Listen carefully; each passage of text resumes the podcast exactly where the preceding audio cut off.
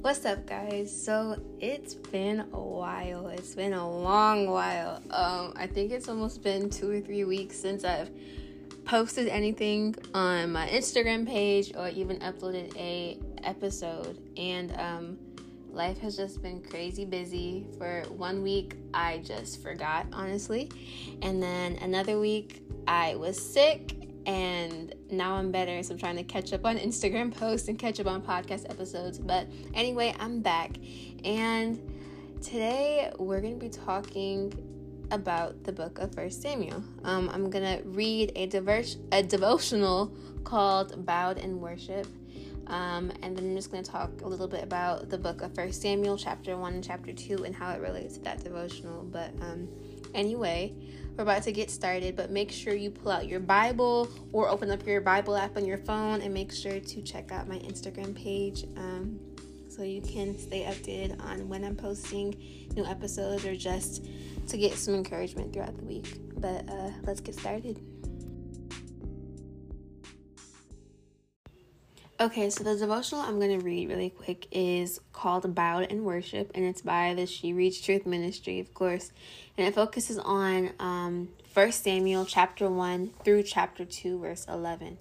Um, I've been going through the book of 1 Samuel, and I absolutely love it. It's a really cool book, and so I suggest that you take the time to read it for sure. And I'll come back and let you guys know how I like 2 Samuel.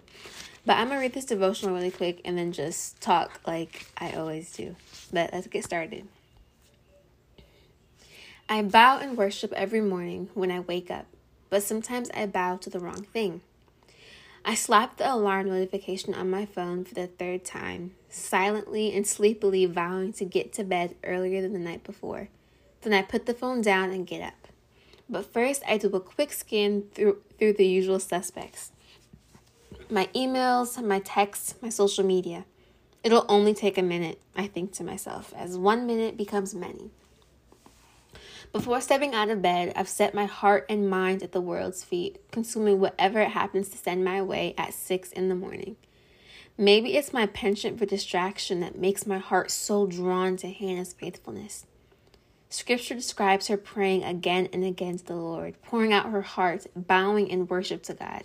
I'm sure she wasn't perfect, but wow, look at her prayer life.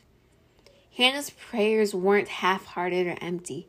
She prayed honestly and openly. She prayed as if her life depended on it. Deeply hurt, Hannah prayed to the Lord and wept with many tears. We read that in 1 Samuel chapter 1 verse 10. I've been praying from the depth of my anguish and resentment. That comes from verse 16. The good, the bad, and the painful. Hannah brought it all to God as an act of worship. What was it about Hannah that created in her the worshiping heart I long to have? Why was prayer Hannah's first resort instead of her last? The Bible doesn't tell us outright, but we're given some solid clues. One, she believed in God's power. Hannah approached God with reverence, asking boldly for his blessing. Two, she trusted in God's goodness. Hannah offered her beloved son Samuel as God's servant before he was even conceived. 3. She rested in God's presence. We get a glimpse of how Hannah responded in sorrow and even how she began her day in the midst of hard times of waiting. Hannah's habit of prayer was less about her goodness and more about God's greatness. After Samuel's birth, Hannah carried her son up to the tabernacle, dedicating him to the Lord. It's here that we see her back where she started in 1 Samuel chapter 1, presenting her whole self in prayer before God. Though her prayers of anguish had become a song of thanksgiving, Hannah's posture was still the same. In supplication and in praise, she bowed in worship before the Lord. We serve a powerful, loving, and good God, the God who is like no other. May we give our worshipful glances and prayerful pleas to Him and Him alone. When our lives ache with need, may we bring them to the throne. When our hearts break, may we pour them out to God.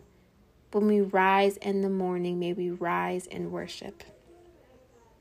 Okay, so that was the devotional. And I really, really, really like it. It's all talking about bowing and worship. I liked how the beginning of it talked about how in the morning we sometimes bow to the wrong thing. Like we may wake up and jump on our phone to go to TikTok or Instagram or Facebook. And in that moment, we've set our heart and mind at the world's feet. We've consumed so much of the world so early in the morning instead of bowing and worship the first thing in the morning, you know? Right when we wake up in the morning, we have the decision to bow and worship or bow down to the world. We have the decision to spend time with the Lord the first thing we do when we wake up, or we have the decision to just go and spend time with the world right when we wake up. I'm not saying it's wrong to go on your phone or go on TikTok or go on social media right when you wake up in the morning, but I feel like there should be some concern if the only thing you're focused on that early in the morning is the world and not God. If you're more focused on what the world's doing rather than having your personal Bible time. That may like step on some toes, but we really need to examine ourselves when it comes to that. because when you get up in the morning or before you go to bed and you spend so much time just looking at the world and setting your heart and your mind at the world's feet, you consume whatever the world presents to you and you don't even set aside time in the morning or at night for God, I feel like you just need to do some self evaluation and just think and think why I'm doing that, you know? I really love Hannah. So at the beginning of First Samuel, it talks about how Hannah wasn't able to have children. She wasn't able to conceive, and how she would always go to the temple and how she would pray. And when I say she prayed, she prayed. She didn't just go and pray to just to check it off her list. She prayed with all of herself. Her prayers were so honest and so open and so deep. Um, there was one part in First Samuel chapter 1 verses 12 through 18 Hannah was in the temple praying and the priest Eli was there and he thought she was drunk while she was praying because she was just praying so wholeheartedly so openly she was praying like her life depended on it the priest thought she was drunk um but like I said Hannah she wasn't able to have children and that's something she really wanted. And so she made a vow to the Lord and she prayed to him. She basically said, um, let me actually go to it. It's First Samuel chapter 1, verse 10. It says, Deeply hurt, Hannah prayed to the Lord and wept with many tears. Making a vow, she pleaded, Lord of armies, if you will take notice of your servant's affliction, remember and not forget me, and give your servant a son I will give him to the Lord in all the days of his life, and his hair will never be cut. So before Samuel was even conceived, before he was even like brought into this picture, Hannah trusted in God's goodness. And I just think that's really beautiful. So, in the end, of course, um, Samuel was born, and Samuel actually means God heard. And when you think about it, um, Hannah named her son Samuel because God heard her request. God heard that she wanted a son. God heard God heard her crying. God heard her heart. And so she's like, okay, God said, I hear you, Hannah. So she gave um, Hannah a son, and that's where Samuel comes from because Samuel means God heard. God heard Hannah's request. So I think that's just really beautiful. Um, one thing in the devotional, it said, Why was prayer Hannah's first resort instead of her last? And I kind of want to focus on that. I'm going to highlight that actually.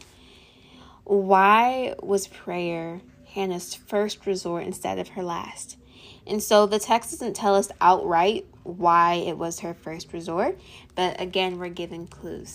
So, um, I'm sorry if you hear the clicking, that's my highlighter. but um, sometimes for us, just as humans, just as Christians, prayer isn't always our first resort. And I can admit that too. If something really bad is going on in my life, prayer isn't always the first thing I fall on. Sometimes I'll just sit there and sulk and feel bad for myself, or I'll just go off and complain to my boyfriend or a friend, or I'll just sit there irritated for a while. prayer isn't always our first resort. Sometimes it's our last thing we go to. Because we'll go to our friends, we'll go to social media, we'll go to our family members, we'll go to all these earthly and worldly things that really can't give us the help we need.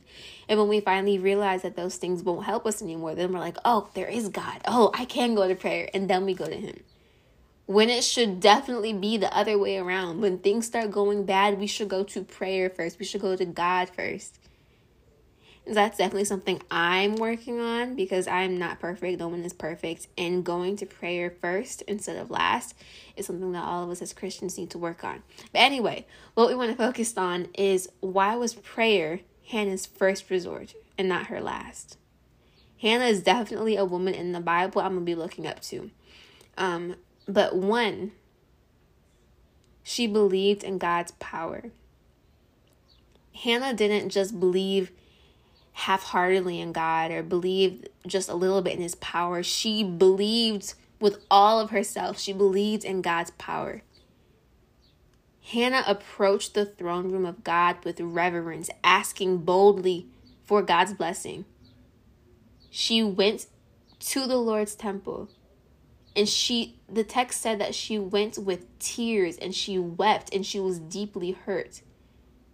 And she made a vow to God she pleaded with him. She was like, If you give me a son, I will dedicate him to you for the rest of his life. She believed in God's power. So she approached him with reverence and she asked him boldly for his blessing. Number two, she trusted in God's goodness. So before Samuel was even conceived, Hannah offered him as God's servant before he was even conceived. That was the vow she made. She said, If you give me a son, I will dedicate him to you. I will give him to you for the rest of his life. So she trusted in God's goodness. Hannah offered her own her first son. Hannah offered her first son as God's servant before he was even conceived. She trusted in his goodness. And lastly, she rested in God's presence. She rested in him we get a glimpse of how Hannah responded um, in sorrow and even how she began her day in the midst of hard times. When Hannah was going through affliction, when she was upset, when she was sad, she she didn't go after her friends. She didn't go after people and just complain. She didn't have a complaining attitude. We see in the text that she just rested in God's presence. And that's something I just really I really look up to even though she really wanted to have children and she wasn't able to, even though she was so hurt, she still chose to rest in God's presence. So, all that to say, prayer should always be our first resort instead of our last.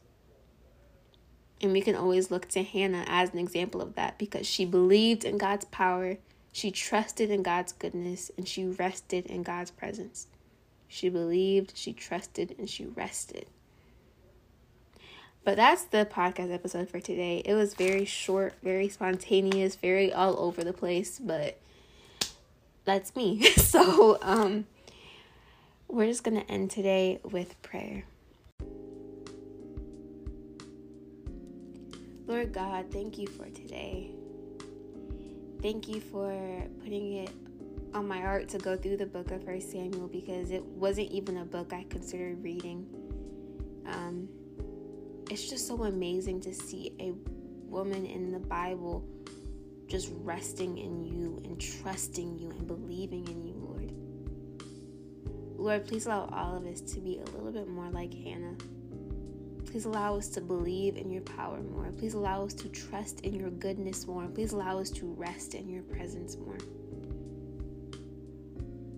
Lord God, please allow prayer to be our first resort when things go wrong and not our last. Lord, after today's devotional, please allow the listener and myself to be more curious to learn about you, to be more curious to dig deeper into your word. Abba, thank you for everything. In Jesus' name I pray. Amen.